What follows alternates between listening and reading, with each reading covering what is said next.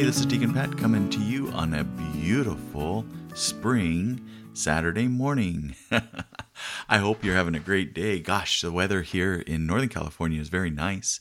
Blue skies again, some cloudy skies. I think it's going to be just under 70 70 degrees today. And uh, tomorrow and Sunday, uh, be 70, 71. Looks like we are now into springtime. I guess a couple of days ago was the first day of spring, and it's starting to feel like it is here. So I hope it's that way for you too. I look outside the uh, studio windows and we have some shrubbery out there, and gosh, you can see all kinds of new growth on them. They're not perfectly uh, manicured like they were in the past because of all the new growth, the little sprouts and shoots coming up all over the place, and uh, means uh, needs to be uh, some more landscaping work done to get it up up to par again. You know, we get a little reprieve during the winter where everything goes dormant. You don't have to do the uh, the work around the the house, and uh, looks like that time's coming back to us pretty rapidly. Anyway, so we are in uh, Lent still. Um, gosh, we're getting to the gosh, to the end of it. Uh, right now is uh, this weekend anyway, will be the uh, fifth Sunday of Lent for the year cycle B anyway. And next Sunday will be Palm Sunday, and then we start Holy Week, and then believe it or not, bam, Easter's here. Um, so we're almost there. We're kind of at the tail end. Well, I have a little reflection. It's based on uh, kind of the theme of the readings for uh, this Sunday, the fifth Sunday of Lent. Um, I was initially going to uh, preach on this uh, this weekend, but we have a uh, priest, a visiting priest, who's doing a retreat for us, so he, he's going to be preaching. So I'll just share with you what I was going to share with the parishioners, and uh, hope you enjoy it. Hope it gives you uh, something to think about as well. So here goes. There was once a man who had achieved much in his life. He lived in a comfortable home and was surrounded by all the things he had accumulated over the years. He had little want in his life. He had everything he needed and more. Yet there was something missing. He had, he, he had begun to realize it. He had heard about this God man named Jesus and felt drawn to meet him.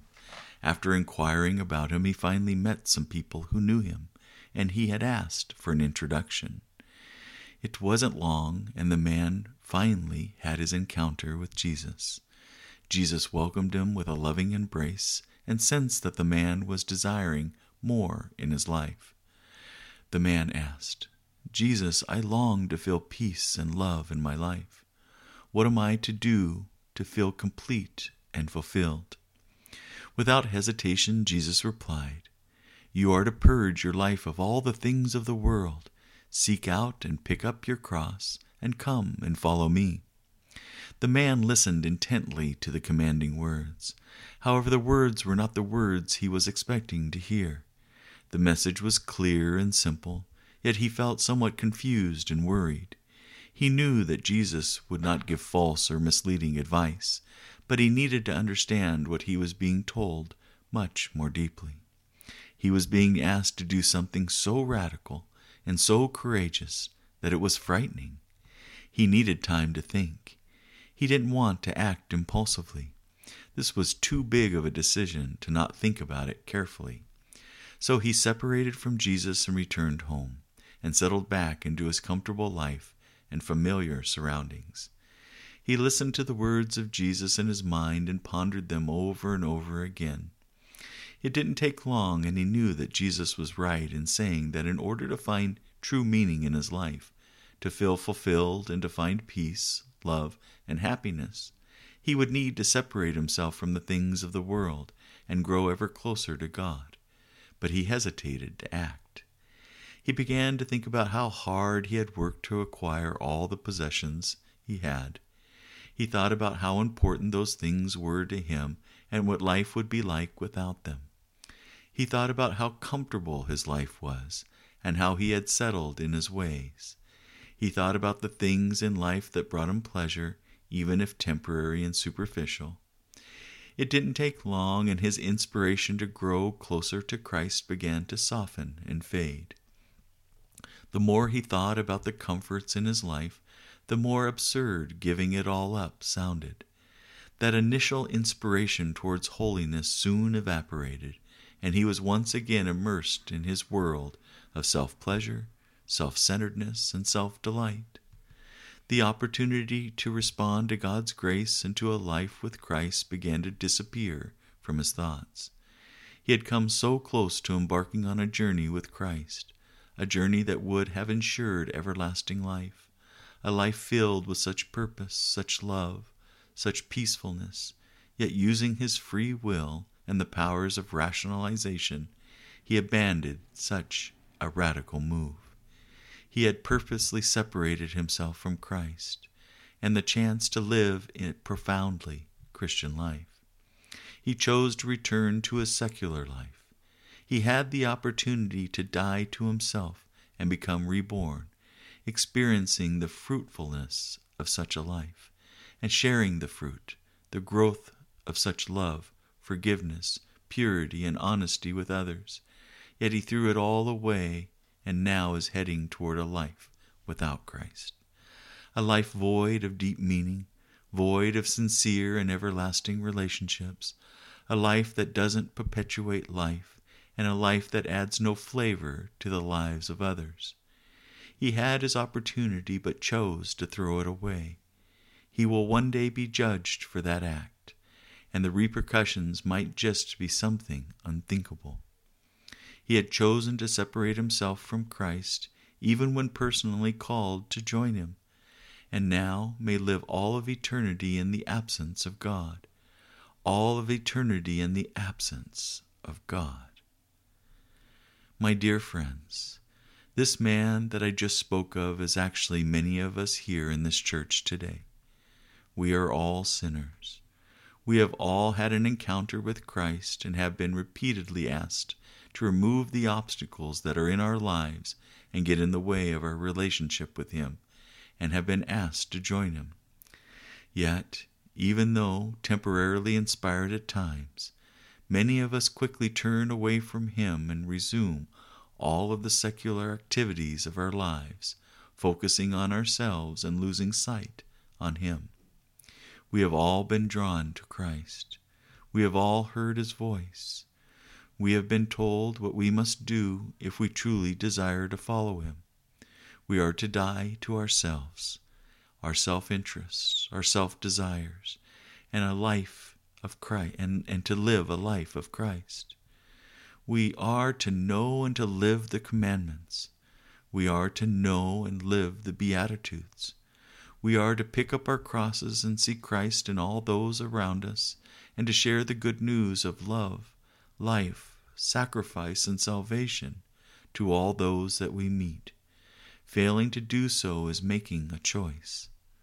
Let us ask ourselves can we truly live with the choices that we are making?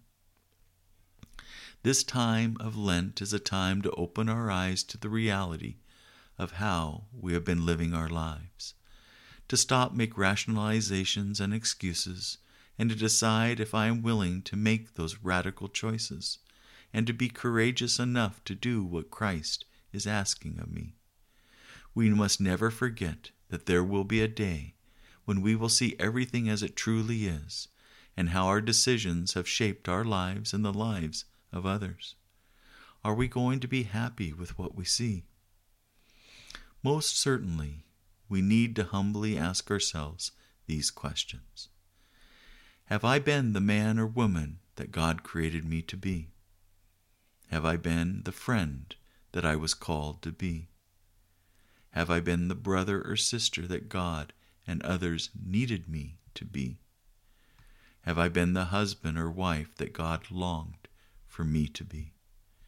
Have I been the father or mother that the children desired me to be? For many of us, the answers will be no. We have failed ourselves and others incredibly. We have caused damage that is unbelievable.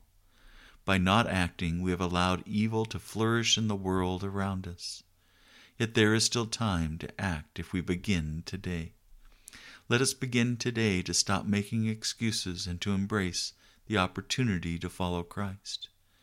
The hour has come to die to ourselves and to live in Christ.